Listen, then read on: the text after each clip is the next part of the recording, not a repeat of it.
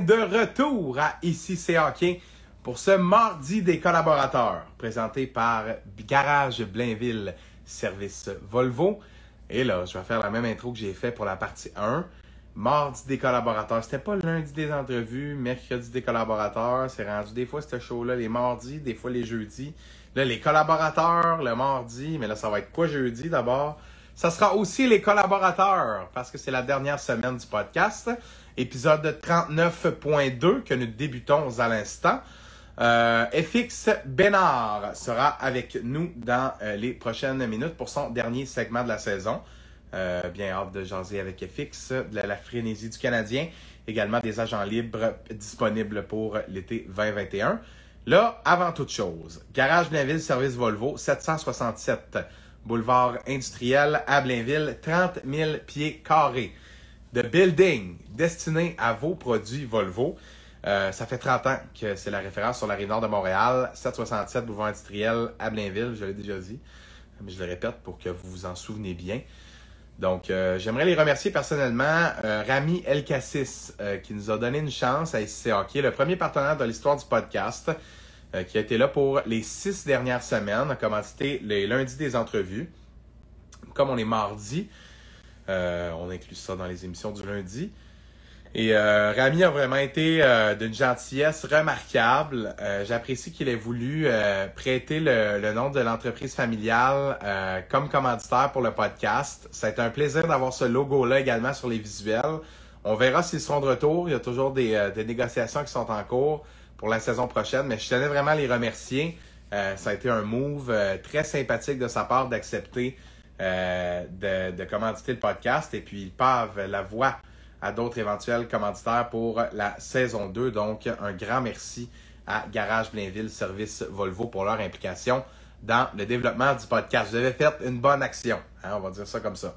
F sera avec nous pour ce, cet épisode 39.2. Et là, FX, qui euh, sur le visuel porte un chandail des Blackhawks, est maintenant un fan irréductible du Canadien. Comme nous tous, d'ailleurs, c'est bien. Oui. J'ai bien pris soin de le mentionner dans le texte de présentation. Comme nous tous, il est envahi par cette frénésie du Canadien. FX d'abord, comment ça va?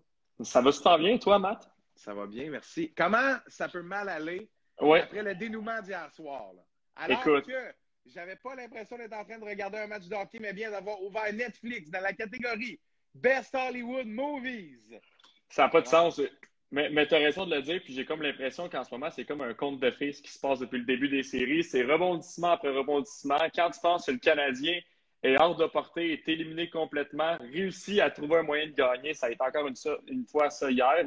Et il faut dire avant tout que euh, on est très content, on est très choyé d'avoir un été comme celui-là présentement où on a la chance d'écouter du hockey. C'est la première fois que ça se termine aussi tard. Habituellement, ça se termine début juin.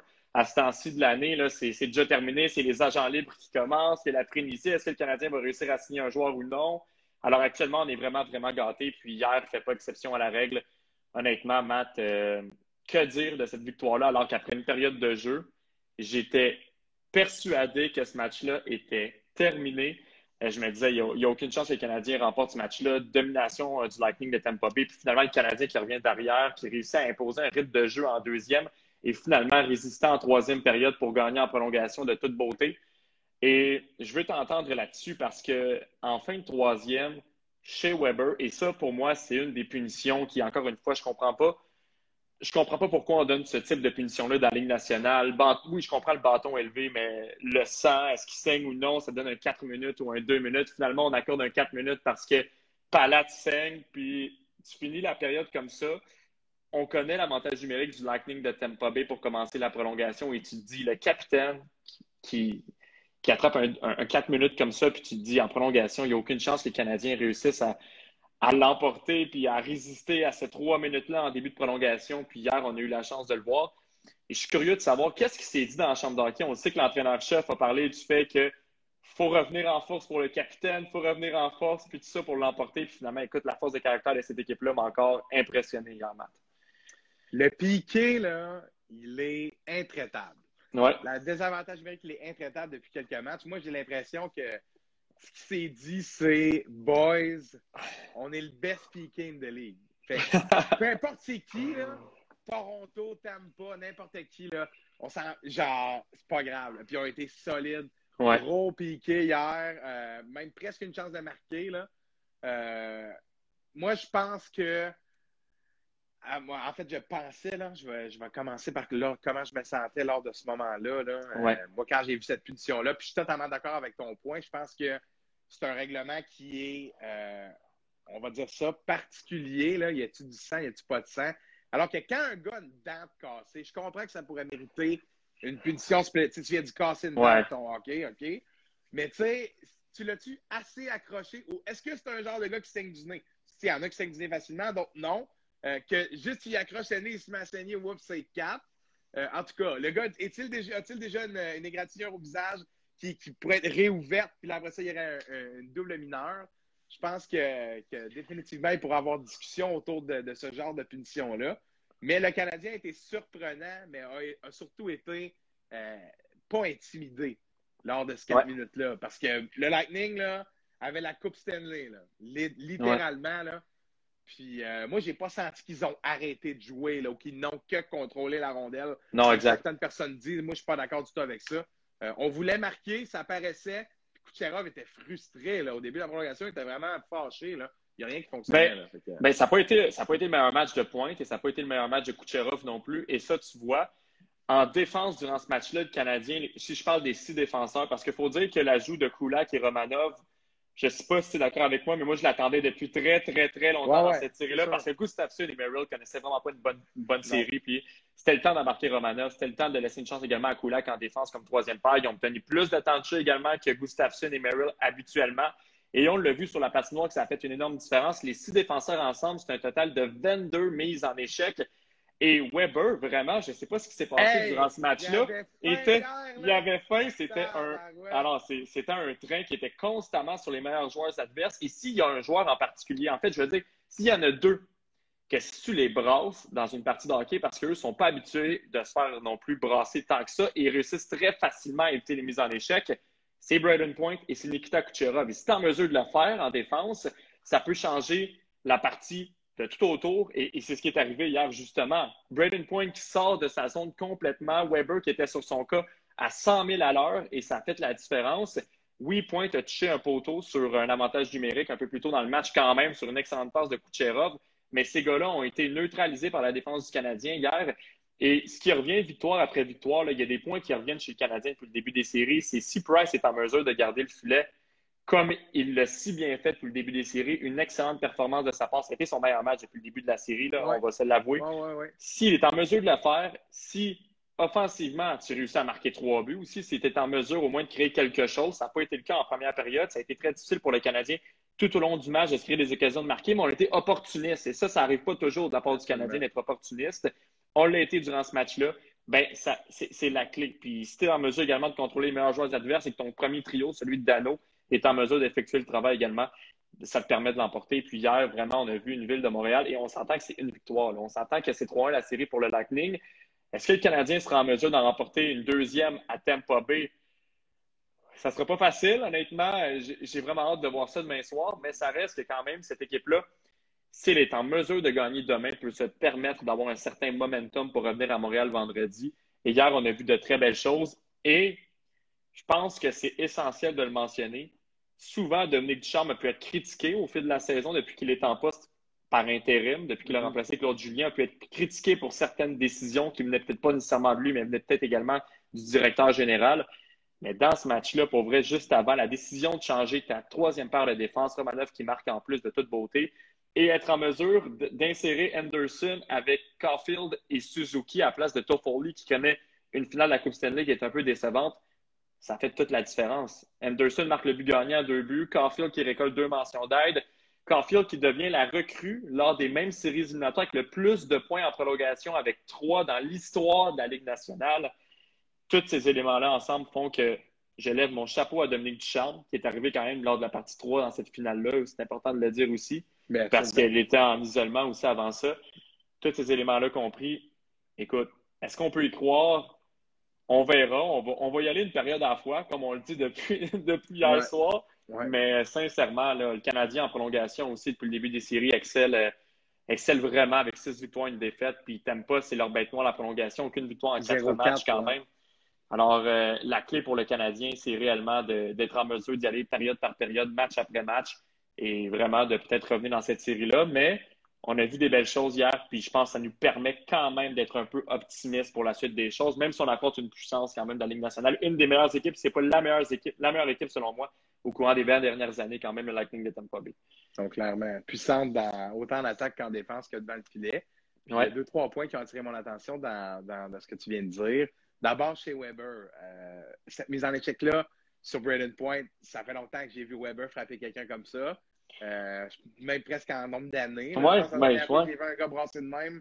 C'est euh, en série contre New York, alors qu'il avait pogné je ne sais pas qui dans le coin. Là. JT Miller, si je me trompe pas. écoute, il avait vraiment brassé, là, vrai genre. En tout cas, JT Miller doit s'en rappeler très, très bien de ce moment-là. mais quand chez Weber, il sort là, il enlève le enlève le raisonnable de l'équation. Il n'écoute plus les jambes, il écoute plus, écoute, c'est le cœur et, le, désir de gagner. J'ai entendu plusieurs euh, manières de dire ça aujourd'hui. L'énergie du désespoir, en tout cas, dites-le comme vous voulez. Mais Weber avait vraiment quelque chose de spécial hier, puis je pense que ça s'est senti. Puis quand c'est un vétéran qui joue sa première finale de la Coupe Stanley, qui en plus le sait sur son chandail, ben c'est sûr que ça donne quelque chose aussi. Écoute, tu vois ton capitaine, là, frapper un gars comme ça, là, puis écoute, le frapper pour le. Il ne passera plus là. Vraiment. Ah, non, non. Il va en mettre dans le fond. Là. Il n'essaiera pas de le passer la prochaine fois. C'est correct parce que, en même temps, je pense que c'est de bonne guerre que Weber sorte le, niveau maximum alors qu'on est à 0-3, définitivement. Euh, puis j'ai aimé aussi une tentative de, de, mise en échec. Je pense que c'était sur Johnson un peu plus tard dans ouais, le match. Effectivement, il a raté sa mise en échec, mais écoute, s'il ne ratait pas, là, c'était un, hit autant solide. Euh, puis ça, c'est impressionnant de voir essayer des affaires de même. Puis je pense que ce qui a fait la différence, puis tu l'as très, très bien dit, c'est l'utilisation de la troisième paire de défense qu'on a pu se permettre de voir sur la glace plus souvent. Puis alors que tu te ramasses avec Sharrott euh, et Edmondson et Petrie, en tout cas deux défenseurs dans, dans la boîte de punition, seulement deux paires, c'est à ce moment-là là, que Romanov marque, alors que Romanov sont sur la glace. C'est à ce moment-là que Romanov marque en troisième pour faire 2-1. Oui, il y a quand même un but égalisateur, mais reste que tu mets Merrill, Gustafsson au même moment dans le match. Il, est loin de se passer ça, puis on va pas en prolongation. Là. Ah, puis, honnêtement, là, vraiment, Matt, là, dans ce match-là, on a vu on dirait qu'on a vu une force de caractère du Canadien qu'on n'avait pas vu depuis le début de la série. En fin de période, l'animosité devant les bancs. Ah, J'avais pas vu ça depuis le début de la série. Puis, ah, ben pour vrai, on dirait qu'hier, Edmondson était en mission. Honnêtement, là, il était de tous les combats. Il chicanait avec tout le monde. Les arbitres étaient un peu plus permissifs, permissifs également hier, mais ça reste quand même que chaque joueur était réellement en mission. Puis, on n'avait pas peur de brasser non plus. Puis Anderson, au contraire, lui, s'est peut-être un petit peu plus concentré sur sa game aussi, au lieu de se concentrer non plus sur euh, Picassé, par exemple, avec, euh, avec Maroon ou peu importe, mais ça reste que cette équipe-là montre de, très belles choses. Et pour vrai, en fin de match, le Canadien l'emporte, tout un but. Anderson qui tombe à terre et tu vois juste Carey Price, il y a un gif là-dessus, allez voir ça. Il y a juste Carey Price qui prend sa bouteille d'eau super sérieux et qui s'en va. Honnêtement, honnêtement euh, c'était de toute beauté. Puis j'ai vraiment hâte de voir la suite. Puis encore une fois, là, euh, je, je, je, ne cesse de vanter les mérites de Nick Suzuki parce que c'est un jeune qui a seulement 21 ans qui, euh. Il, il prend la rondelle, ses entrées de territoire. Hier, là, Nick Suzuki avait un plus gros impact sur la rondelle que Steven Stamkos. Steven Stamkos, il essaie de rentrer dans la zone, là, par le puck, il fait lever le stick. Il n'est pas capable d'imposer son 16. Suzuki mm. n'avance pas, mais il est capable de passer il, y a, une manière de ralentir le jeu, de réaccélérer, de faire douter le joueur qui, euh, qui, l'oppose quand il arrive à un contre un, euh, qui n'est pas arrêtable, même s'il n'y a pas tant de vitesse que ça.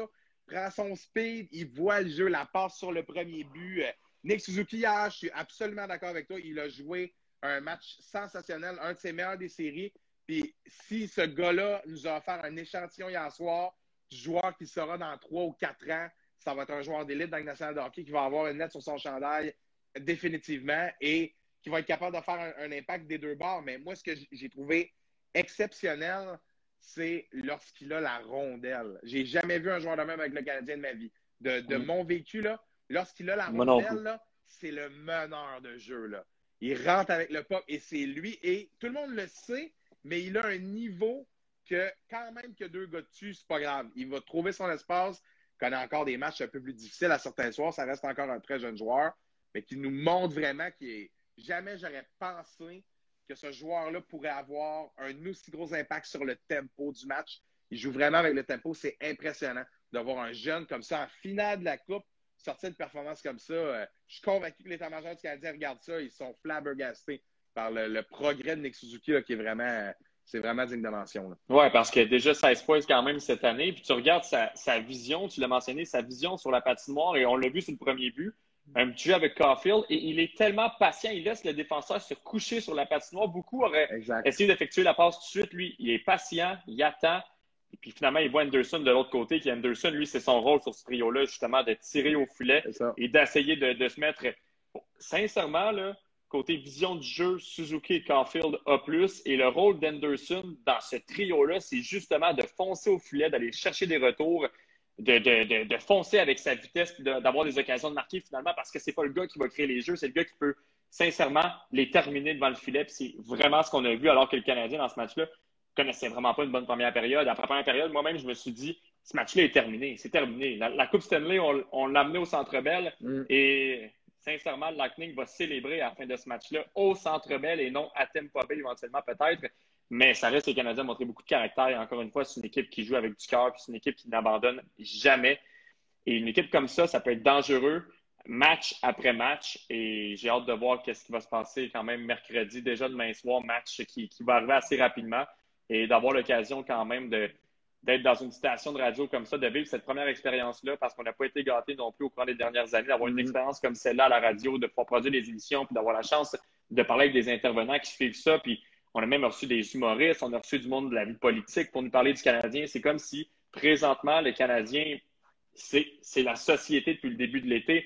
Il y a plein de personnes qui m'en parlent, des personnes qui ne suivaient pas nécessairement le hockey, puis là, s'intéressent à ça, puis c'est normal, c'est l'engouement qui vient avec tout ça, mais c'est de toute beauté présentement de voir ça quand même. Puis, heureusement, je trouve qu'avec le déconfinement, ben, ça amène vraiment. Je, trouve que présentement, ce qui se passe, c'est beau.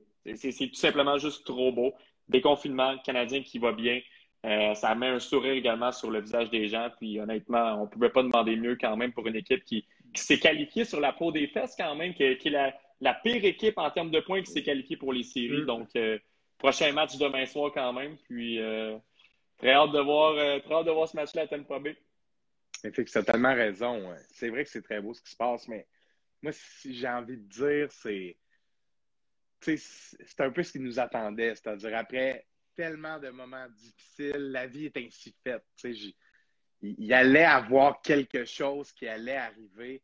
Puis là, certains diront, oui, mais regarde, les fans des Leafs, eux autres en Ontario, ils n'ont pas droit à ce bonheur-là, alors que la pandémie arrive. Non, en effet, suis pas en train de dire que tout le monde dans le monde pourra goûter à ça, mais j'ai comme l'impression en même temps que euh, chaque peuple, euh, dans son identité, va réussir à trouver, des fois plus grandes, des fois plus petites, certaines victoires dans la fin de toute cette histoire-là. Puis le timing euh, de cette histoire à la Cendrillon du Canadien, qui atteint la finale, qui, qui gagne ou pas, là, peu importe, toute cette histoire-là, après les remontées, but en prolongation, les émotions, euh, c'est certain que ça contribue à cet esprit de normalité, c'est-à-dire que tout le monde a embarqué dans le bateau du Canadien dernièrement, puis il n'y en a plus là, de virus. Là. La, la une des bulletins de nouvelles, c'est euh, 2000 policiers ce soir en ville, c'est euh, Canadien joue demain. C'est, non, mais c'est vrai. Oui, les rassemblements, oui. puis c'est Kevin Dupont de ta cohorte qui est qui, est, euh, qui se promène un peu partout pour Cogeco puis qui dit euh, bon ok euh, il se passe ci, il se passe ça. C'est vous autres au 91.9 Sport qui fait encore des émissions le 6 juillet, des Ben oui. émissions de hockey. tu sais. C'est la programmation, la programmation régulière qui est encore là à, à être- à vous accompagner parce que présentement, ce qu'on vit, c'est, c'est jamais vu depuis tellement longtemps. Puis ça permet également aux gens de nous écouter. Les, les codes d'écoute augmentent parce qu'il y a une, il y a une frénésie qui tourne autour de ça Ouais. présentement. C'est de toute beauté. Puis euh, honnêtement, là, c'est euh, ce qu'on vit présentement, ça, rapproche la société. Puis, euh, ça m'amène quasiment à ma, à ma prochaine question parce que avec ce qui se passe présentement avec le Canadien, avec ce groupe de jeunes-là, mais là avec un groupe de vétérans aussi qui performent depuis le début des séries, est-ce que les performances du Canadien, et je suis curieux de t'entendre en premier quand même là-dessus, est-ce que les performances du Canadien depuis le début des séries, cet, engouement-là, peut influencer des joueurs autonomes à signer à Montréal éventuellement? Parce que au courant des dernières années, c'est dommage, mais souvent, on utilise Montréal pour augmenter les enchères. On utilise Montréal parce que c'est une destination de choix où on sait que, le groupe de partisans est fidèle et solide. C'est l'équipe qui a gagné le plus de Coupes Stanley également dans la Ligue nationale. Mais est-ce que présentement, ces séries-là en train de prouver à certains joueurs qui, ah, je pourrais signer à Montréal. Cette équipe-là est belle, elle est remplie de jeunesse. Il y a des jeunes qui percent. Et c'est pour ça que je veux te poser la question quand même ce soir, puis j'y répondrai également par la suite. Euh, je me souhaite une petite tête là-dessus, mais euh, honnêtement, ma réponse est oui. Je ne sais pas la tienne est quoi, mais c'est sûr qu'il y a certains critères également qui peuvent influencer la décision. mais j'ai hâte de t'entendre là-dessus. Tu peux aimer ma réponse. Avant de répondre, on va juste saluer Marc-Antoine Nunez dans le chat. Effectivement. Il dit FX, l'animateur de sport de la relève à Montréal, hashtag le club école. Ah, ok, là. d'aller dans son sens. C'est vrai, FX, tu es très doué. Je le souligne encore une fois. Un, ça va bien, certes, nos segments. Le pace, là, écoute, là, si j'étais dans mon chambre j'écoutais ça, là, je ne trouverais pas que ça change. Mais là, par contre, j'entendrais l'animateur en train de dire ça, puis je dirais Ah ouais, il répond à cette question. Là. Fait que vite, oui, la question, euh, moi, ma, ma, réponse à ça, c'est tout est une question de personnalité. Euh, je m'explique. Euh, moi, dans la vie, je suis une personne d'extrême. Euh, d'extrême, je fais rien. D'extrême, je fais tout. d'extrême, j'aime. D'extrême, j'adore, je, déteste. Donc, je pense que les joueurs avec des tempéraments semblables aux miens, qui adorent cette électricité-là, peuvent être attirés parce que à quoi bon aller dans un marché où chaque, tout ce que tu fais est scruté sous la loupe quand tu perds? Alors que si ce marché-là devient un marché où c'est possible de gagner, bien là, oups, il y a du positif qui ressort de cette couverture-là, de cette pression-là. Tu sais, la pression est positive, est, négative 90% du temps, ou 95 ou même 99. Là, je ne fais pas de calcul d'échantillonnage ici. Mais pour dire le Canadien qui atteint une première finale en 28 ans, euh, ça veut dire que dans les 28 dernières années, ce club-là avait la pression pour mourir, puis ils n'ont même pas passé proche d'atteindre les attentes des, partisans, sans dire qu'on s'attend à gagner une coupe à tous les ans du moins, on s'attend à, en tout cas, plus souvent qu'au 30 ans. Euh, donc, je complète ma réponse en disant, moi, j'ai vraiment l'impression que c'est en train de redorer un peu la réputation de la ville ici parce que tu joues au hockey dans nationale, que tu viennes de Moscou, euh, de la Finlande, euh, d'Albany, de Victoria au BC ou de la Saskatchewan, dans le building, là, bien plein, là. Là, c'est pas plein, mais c'est tout comme, là, avec le 3500, là. Mais dans le building, un match de la finale de la Coupe, quand les gars sortent la TV dans la chambre après la game pour voir le monde des rues, littéralement. Le quand ils ont gagné contre Vegas, c'était ça. Il y avait une télé dans la chambre. Les joueurs regardaient les nouvelles, voyaient les chars de police puis, et tout et tout. Tu sais, les joueurs, là, trouvent ça fascinant. Les joueurs, c'est impressionnant. Puis tu, tu gagnes à Tampa. Oui, il y a un beau party, mais de voir, écoute, les gens sont fous de ça. Puis je, je suis inclus là-dedans. J'étais là au match 6 quand Lekonen a marqué son but, tu as sûrement vu ma petite vidéo en direct, là, puis la vidéo de moi qui crie, puis avec les yeux pleins d'eau, puis il y a une passion dans le, le, plus profond du cœur des gens ici, qui, est réveillé quand l'équipe peut avoir du succès. Donc, pour terminer, si, on, voit qu'à moyen, long terme, cette équipe-là serait destinée à avoir du succès, ben, il y a des joueurs qui vont vouloir goûter à ça. Parce que nulle part ailleurs, ça arrive. Mais si on, va, on sent vraiment le Canadien comme un peu les Devils en 2011, si je ne me trompe pas, c'est-à-dire qu'ils avaient une seule chance, puis après ça, l'équipe tombe en reconstruction, ou bref, le, le, noyau ne sera plus le même, ou on, prend en considération qu'il y a certains joueurs vétérans qui vont perdre un peu de millage. Et je ne suis pas en train de dire que c'est ce qui se passe avec le Canadien, mais bref, euh, tout dépend de la perception des joueurs, mais moi, j'ai l'impression qu'il y a des joueurs qui vont vouloir goûter à cette frénésie-là. Et je pense que ta réponse va abonder également dans le même sens. Oui, effectivement. Puis, tu sais, ben, les Devils, c'est ça. En, 2012, ben, c'était contre les ah, Kings. non, non, mais c'était Cendrillon aussi, ce qui s'était passé ah, là. Ben puis, justement, quand j'ai vu que tu étais au Centre Bell durant ce match-là, je me suis dit, impossible. J'ai vu les photos, je me disais, maudit qui est chanceux, ça n'a pas de maudit bon sens. Et, d'ailleurs, tu avais eu la chance de voir Diane Bibo, tu as eu la chance de voir euh, Michel Lacroix aussi également. Diane Bibo, qui est une femme extraordinaire aussi également. On parle régulièrement sur vos. Ah, effectivement, Eh oui. on l'a déjà eu à quelques reprises. On a fait une grande entrevue aussi avec elle. Vraiment, j'y parlé au téléphone. Tellement sympathique, tellement Chic gentille. dame, chic dame, vraiment. Vraiment, puis euh, j'ose même pas imaginer le, le sentiment que tu avais parce que moi, j'étais chez moi, puis on s'entend qu'on était un, un- un petit groupe d'amis qui écoutaient la télévision sur, sur l'écran.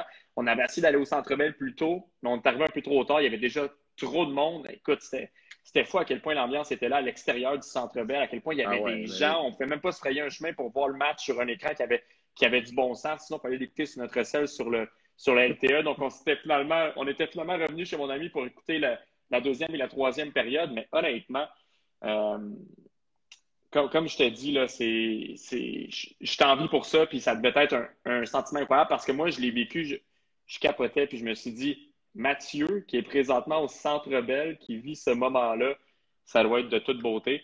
Mais pour revenir à la question, j'adore ton point parce que il y a des joueurs qui ont une certaine attitude. Moi, moi, je pense que ça peut aider, mais pas nécessairement aider énormément non plus parce que il y a des joueurs qui vont toujours avoir peur d'un grand marché comme celui de Montréal, comme celui de Toronto, peu importe. Également, jouer au Canada, ben, ça te coûte plus de taxes. Il y en a qui vont vouloir y aller, il y en a qui vont vouloir plutôt aller vers une destination comme la Floride. Euh, ben, c'est la Floride, une destination plus chaude où tu peux, tu peux sortir en, en sandales l'hiver pour aller à la patinoire. ouais. Exactement. Ah ouais. Et le, le parfait exemple, je pense, d'un joueur qui signera à Montréal, il l'a fait. C'est un joueur comme Tyler Toffoli. Et tu, tu l'as vu, le, le- le texte qu'on Ben oui. avait écrit I sur Tyler Toffoli. Et voilà, c'est ce type de joueur-là qui va être encore plus attiré à venir à Montréal. Pour le reste, est-ce que ça peut améliorer l'abondance de joueurs qui veulent signer à Montréal? La réponse est oui, mais à quel point? Pas très élevé selon moi, mais ça demande pas moins que le parcours présentement et le groupe de jeunes. Tu regardes la banque de jeunes de cette équipe-là, et bon, tu regardes Cole Caulfield, ça a 20 ans. Tu regardes Kotkaniemi, que c'était sa fête aujourd'hui, 21 Ouais, ans 21 maintenant. ouais. Suzuki a 21 ans, va avoir 22 dans un mois. C'est une banque de jeunes qui donne envie à certains vétérans de venir éventuellement jouer à Montréal. Et ça, pour moi, c'est de toute beauté parce que ça, ça, ça prouve que le noyau, qui est, oui, vieillissant en Weber et, et Price, entre autres, est aussi très jeune entre Suzuki, Kotkaniemi et euh, Caulfield, avec Romanov aussi en défense et tout ça. Donc, j'aime vraiment ce que je vois présentement du Canadien.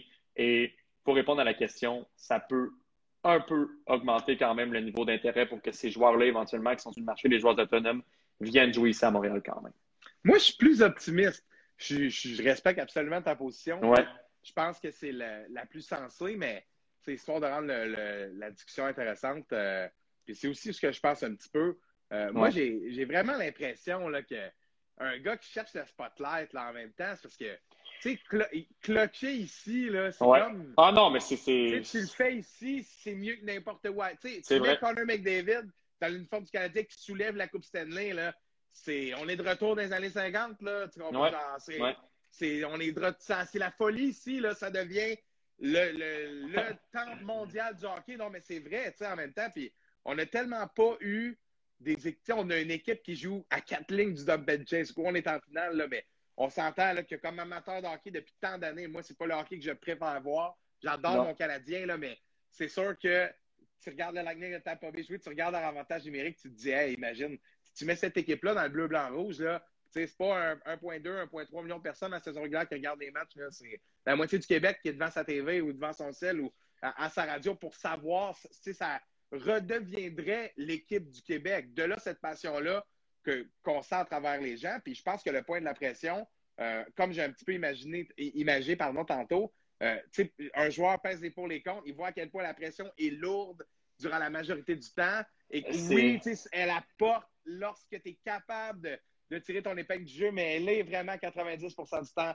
lourde et très difficile à composer avec, où tu peux pas regarder les médias sociaux ni lire les journaux. Parce qu'une journée, on te plante un, un- un poignard dans le, le- le lendemain d'un mauvais match, on va te planter un poignard dans le dos. Exact.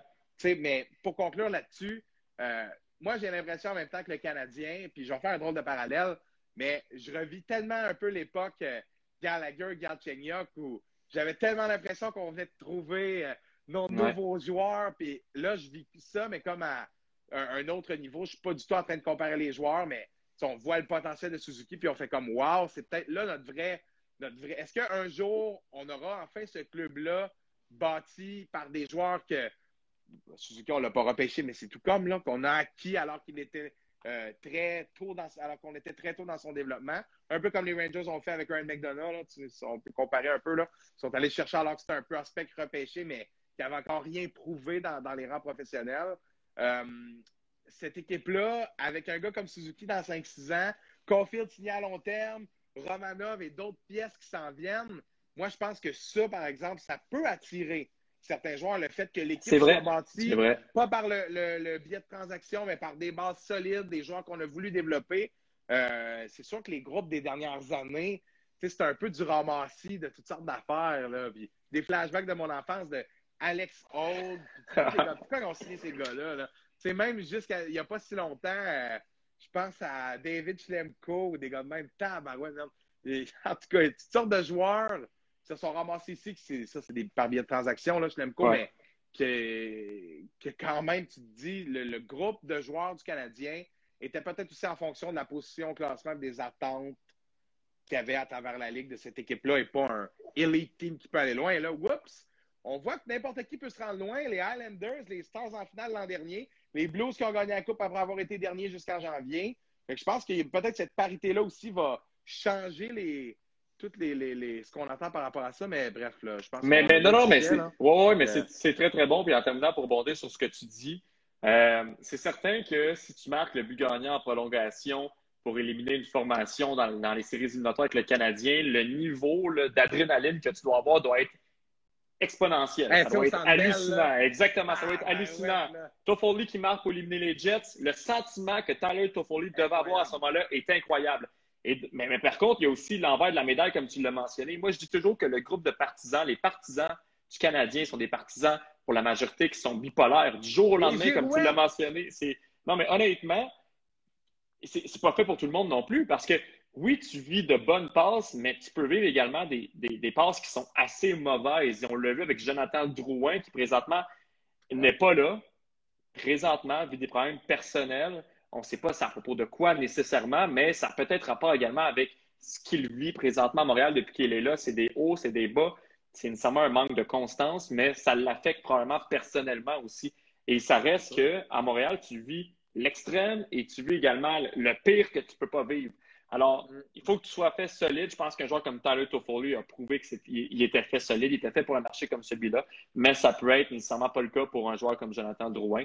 Alors, c'est juste de regarder l'équilibre, mais honnêtement, c'est une très bonne question et, on va le voir au courant des prochaines années. On va le voir si finalement il y a des, il va y avoir un certain niveau d'intérêt qui va être supérieur à celui qu'on a vu au courant des dernières années pour des joueurs autonomes qui vont vouloir quand même signer à Montréal éventuellement.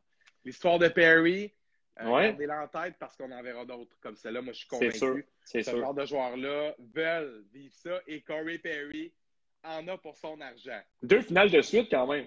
Deux finales de suite et Corey Perry est en train de se faire un nom ici. Corey Perry, là, il triple. C'est fou, là, ce que Corey Perry est en train de, de bâtir comme fin de carrière. Du gars qui change de rôle, qui est le wire qui se met, qui se parque devant le net, puis son puck handling est ces fameux deux patins ouverts, là, quand ils tournent là, sur le bord du filet, là, ça, c'est digne d'un gars qui a gagné le trophée Maurice Richard et le trophée Hart en 2011-2012. C'est quand même quelque chose. C'est un joueur respecté. C'est un joueur qui, euh, qui a montré l'an dernier qu'il avait encore quelque chose à apporter. Et c'est avec ce genre de gars-là, cette magie-là, qui il avance pas, ce joueur-là. Mais pour voir la part de Corey Perry, il faut comprendre comment le jeu du hockey est un jeu de détail. Il faut comprendre à quel point il termine son jeu d'une manière. Il place la rondelle d'une autre. Il va dire certaines choses après le. Vole le bâton en marche saut. Puis, en plus, a gagné la Coupe en 2007. en exact, avec les deux. Chum avec Pricer. Oui, exact. Chum avec Pricer. Chum avec Weber. On a déjà joué ensemble, Team Canada, etc., etc. Euh, je pense qu'il y a une histoire particulière qui est soudée par tout ça. Puis, il y a d'autres joueurs qui vont avoir envie d'aller rejoindre leurs chums qui sont, qui sont l'élite de demain. Là. Suzuki, c'est un futur Team Canada, ça. Là. Cole c'est un futur Team USA. Euh, ces gars-là, Romanov, c'est un futur Team Russia. Fait ces gars-là vont se faire des amis aussi ailleurs dans la ligue. Si la culture gagnante, instaurée par notre jeune coach dynamique, maintenant vanté par tous, y compris moi, euh, ben, définitivement, peut-être ça aura un impact. Euh, peut-être qu'enfin, on va dire, moi, j'accepte de signer moins d'argent pour jouer ici. Peut-être que ce sera la phrase qu'on va entendre. Un jour pour jouer, pour porter ce, collet-là, nos bras meurtris vous tendent le flambeau. c'est euh, belle magie par rapport aux Canadiens, mais super. Euh, c'était une belle discussion, FX, par rapport aux glorieux. Bien de voir s'ils compléteront la remontée à suivre. Puis en terminant, euh, un petit mot sur les joueurs autonomes. Oui, quand même. Tu euh, nous as sorti quelques noms qui eh, sont disponibles. Exact. Ben là, on parlait, est-ce que le niveau d'intérêt des joueurs autonomes peut augmenter pour une ville comme Montréal? J'ai ciblé quelques joueurs, pas nécessairement pour le Canadien, mais je parle ici des, des ben bons joueurs qui sont disponibles quand même sur le marché. Et tu sais quoi, je vais commencer avec les défenseurs parce que les défenseurs qui sont disponibles le 1er juillet ou qui risquent d'être échangés, ça peut être des joueurs également qui vont être échangés éventuellement, comme c'est le cas pour Seth Jones. Ben, je trouve que ça mérite notre attention. Puis je pense que le niveau d'intérêt est là présentement. Et pour moi, le meilleur défenseur qui risque d'être disponible quand même lors, lors du, euh, de l'ouverture du marché des joueurs autonomes, pour moi, c'est Dougie Hamilton qui est présentement avec les Hurricanes de la Caroline. C'est certain qu'il ne signera pas. L'équipe lui a permis de parler avec d'autres organisations. Et présentement, dans la course, tu as une formation comme les Oilers d'Edmonton qui se cherchent. Avoir un défenseur comme Dougie Hamilton, un défenseur droitier qui a fini dans le top 10 des meilleurs pointeurs en défense, qui a des euh, différentiels euh, hallucinants depuis qu'il s'est joint quand même au C'est vraiment un excellent défenseur. Un peu fragile, vraiment. mais quelle vision de jeu puis ah, offensivement qui est vraiment un autre niveau. Là. Absolument. Ben, c'est un grand défenseur également. Il est 6 pieds 6. C'est un défenseur qui d'une grandeur de 6 pieds 6, mais qui, est mobile pour sa grandeur. C'est pas donné à n'importe quel défenseur. Une formation comme les Oilers, les Blackhawks ou bien les Jets pourrait très bien se permettre quand même d'aller chercher un gars comme Dougie Hamilton. Ça, ça ferait du bien aux Jets, là. Maudit que ça ferait du bien aux Jets. Ah, ça ferait du bien aux Jets, ça c'est sûr et certain. Puis euh, ça, c'est pas mal un des meilleurs éléments, mais c'est pas le meilleur élément qui va être disponible quand même à la date, euh, ben, en fait, à l'ouverture du marché des joueurs autonomes. Et un autre joueur, toujours sans contrat, je ne sais pas s'il va signer à Edmonton. Ça a été le meilleur défenseur pour les poolers. pour ceux qui le voulaient dans leur pool, ça a été vraiment une aubaine. Ce n'est pas le défenseur que je prenais à mon équipe parce que Tyson. Tyson. Il y, a des il, y a des, carences défensivement qui sont horribles. Horribles complètement. Mais fini premier, point, premier rang des pointeurs quand même chez les défenseurs. Et c'est rare qu'on va voir ça, un défenseur qui termine au premier rang des pointeurs et qui n'est pas non plus nominé au trophée Norris, mais ça n'a pas été le cas pour Tyson Barry cette année et on comprend tous pourquoi. Je pense même pas qu'il y ait une question non plus à se poser de ce côté-là. Je joue son mm-hmm. avantage numérique qui est, incroyable avec les Oilers d'Edmonton. Par contre, cette opportunité-là, quand même, à Edmonton, va lui ouvrir des portes ailleurs éventuellement s'il ne signe eh ben pas à Edmonton. Ça, c'est sûr et certain. Pour lui, c'est sûr et certain. Puis ça, c'est un autre défenseur quand même qui va être à surveiller, à terminer l'année avec 48 points en 56 matchs, meilleur, défenseur en termes de points, je l'ai déjà mentionné, là, mais a connu vraiment une bonne saison, Tyson Barry. s'est relancé, si on veut, parce qu'à Toronto, durant son court passage à Toronto, ça avait été très, très, très difficile. lui qui avait eu un bon début de carrière. Ouais, exact. puis, euh, puis, écoute, ça peut intéresser certaines formations. Par contre, si tu veux mon opinion, ne touchons pas à Tyson Barry à Montréal. mais, euh, mais c'est un défenseur droitier de toute façon. Exact. Puis euh, présentement, le Canadien n'est pas en manque non plus du côté droit. Alors, euh, si je peux proposer sinon un dernier défenseur, mais lui, c'est pas un joueur autonome nécessairement, c'est un joueur qui est très, mais très convoité sur le, sur le marché des, des échanges présentement. Chaque formation a dû contacter les Blue Jackets, j'ai nommé son nom un peu plus tôt, pour obtenir ses services. C'est Seth Jones. Seth Jones, c'est un un excellent défenseur. Il a été repêché, on le sait, avec les Prédateurs de Nashville. Puis au fil des années, à Columbus, il s'est établi comme un défenseur de premier plan pour jouer sur un top 2. Il est excellent. Il n'a pas connu une bonne saison nécessairement cette année parce que tu regardes la formation des, Blue Jackets, ça a été un, gros zéro cette année. Ça a été très, très, très difficile à Columbus. Il y a eu, eu certaines transactions. On pense entre autres à, à Domi Anderson qui n'a pas du tout fonctionné. Lainé contre Dubois, ça, sincèrement, Dubois n'a pas tant mieux fait à, Winnipeg que l'année a, bien fait non plus à Columbus, mais c'est une équipe qui se cherche beaucoup, c'est une équipe qui va tenter de reconstruire, même si les nombreux choix repêchage ont été changés pour, pour se monter une équipe il y a quelques années. Malheureusement, quand ils, ont voulu, euh, quand ils ont voulu se rendre loin, ils ont éliminé entre autres le Lightning en première ronde. Mais quand même, cette John, c'est tout un défenseur. Puis il y a beaucoup d'équipes qui peuvent s'intéresser à lui. Les mêmes équipes qu'on a mentionnées tantôt pour Dougie Hamilton, je crois, je crois qu'ils peuvent s'appliquer pour obtenir les services de cette Jones, qui est un, défenseur comme ça. Là, tu dois trouver un moyen de, mettre le grappin dessus. Et on sait que les Blue Jackets, c'est une formation présentement qui recherche de la jeunesse. j'ai vu euh, certaines équipes passer, même l'Avalanche du Colorado passer, entre autres, parmi les équipes qui pourraient s'intéresser à cette jante. J'ai été surpris un peu parce que tu regardes la brigade défensive de l'Avalanche et tu te dis qu'il n'y a pas vraiment de carence là non plus. Mais si tu veux peut-être t'améliorer et changer éventuellement un de ces défenseurs-là pour mettre la main sur cette jante, c'est quelque chose qui se fait, c'est sûr et certain. Mais on vise vraiment des jeunes puis des choix repêchage du côté des Blue Jackets parce que c'est vraiment une équipe qui veut reconstruire. Alors, euh, c'est pas mal les trois meilleures options quand même chez les défenseurs qui vont être disponibles. Et vite, vite, là, en terminant, s'il y a des attaquants qui pourraient être qui pourraient être choisis, qui pourraient signer assez vite à l'ouverture du marché des, joueurs autonomes. Le premier qui me vient en tête, c'est Taylor Hall, mais ça, c'est une condition, c'est que Taylor Hall ne mm-hmm. signe pas à Boston. Et honnêtement, depuis qu'il est arrivé à Boston, ça a fait. Il a vraiment relancé, si on veut, sa saison. Ça avait été tellement difficile à Buffalo. Quelle décision d'aller jouer à Buffalo, mais à ce moment-là, on se disait que les, les pour une rare fois, allaient remonter on au On peut la poser à Eric Starr aussi, celle-là. On peut la poser à Rick Stall aussi également. Et on a vu ce que ça a donné vraiment avec. Euh, ça n'a rien donné du tout avec les, euh, avec les mais avec les Bruins, par contre, ça a été une bonne récolte pour lui. Et jouer une équipe là, comme la les défaite en série, est-ce que ça. Tu sais, parce que moi, je me rappelle, on a dit ensemble au podcast la dernière fois qu'on s'est parlé, mais je me rappelle avoir dit Taylor, c'est sûr que c'est là. Garanti à savoir. Ouais, moi aussi, même chose. Il a trouvé sa niche, mais là, oups, après avoir vu les Islanders les battre, écoute, j'espère pas que ça a changé le plan à Boston.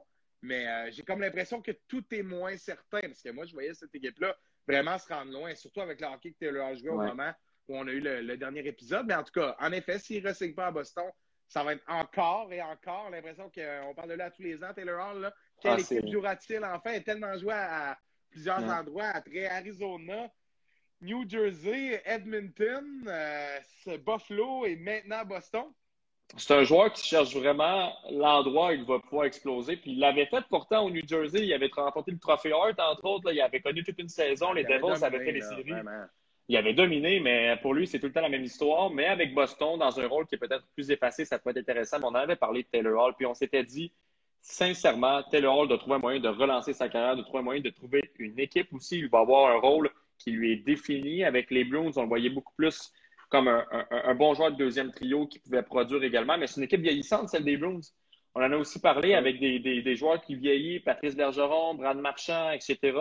David Krejci également qui tombe agent libre cette année. Euh, c'est aussi un joueur qui peut être très intéressant, ça aussi. Alors, bref, on, y reviendra dans le dossier Taylor Hall. Il y a plein de choses qui peuvent changer d'ici là, mais c'est sûr que s'il tombe sur le marché des joueurs autonomes, c'est un joueur qui peut être très, très, très convoité. Puis en terminant, on va, terminer sur deux joueurs en particulier. Mike Hoffman. Est-ce que Mike Hoffman, euh, qui va probablement changer d'adresse, je suis sûr et certain, ne signera pas avec les Blues de Saint-Louis? Est-ce qu'il va trouver une autre formation? Dans son cas, c'est euh, année, année, année après année, c'est souvent un problème des fois euh, d'attitude, des fois c'est un problème de production, puis tout ça. Puis là, je lis le chat présentement et je trouve ça très, très drôle. Mais, c'est vraiment un étrange sentiment de déjà vu. Ouais, moi aussi. Et, euh, et je salue Anne-Sophie, qui est une de mes bonnes amies, soit dit en pensant quand même, là, qui, euh, qui a fait les jeux de la communication avec moi. Et qui est une habitude du podcast. Ah, toujours. Voyons toujours l'apparition d'Anne-Sophie. Et euh, en terminant, je voudrais finir sur euh, deux joueurs du Lightning. Lightning est une équipe quand même qui, qui, qui défonce complètement le plafond euh, salarial présentement il y, a, des décisions qui vont être à prendre. Et ça, ça avait été grandement critiqué par les Hurricanes, entre autres, à la fin de la série. Là, Comme quoi le Lightning n'était pas bien. Ben, trouver un moyen de se faufiler. Et c'est vrai, on avait trouvé un moyen de se faufiler avec la blessure de Kucherov durant la saison pour garder une équipe qui était, qui était durant les séries beaucoup plus solide que ce qu'elle était durant la saison régulière.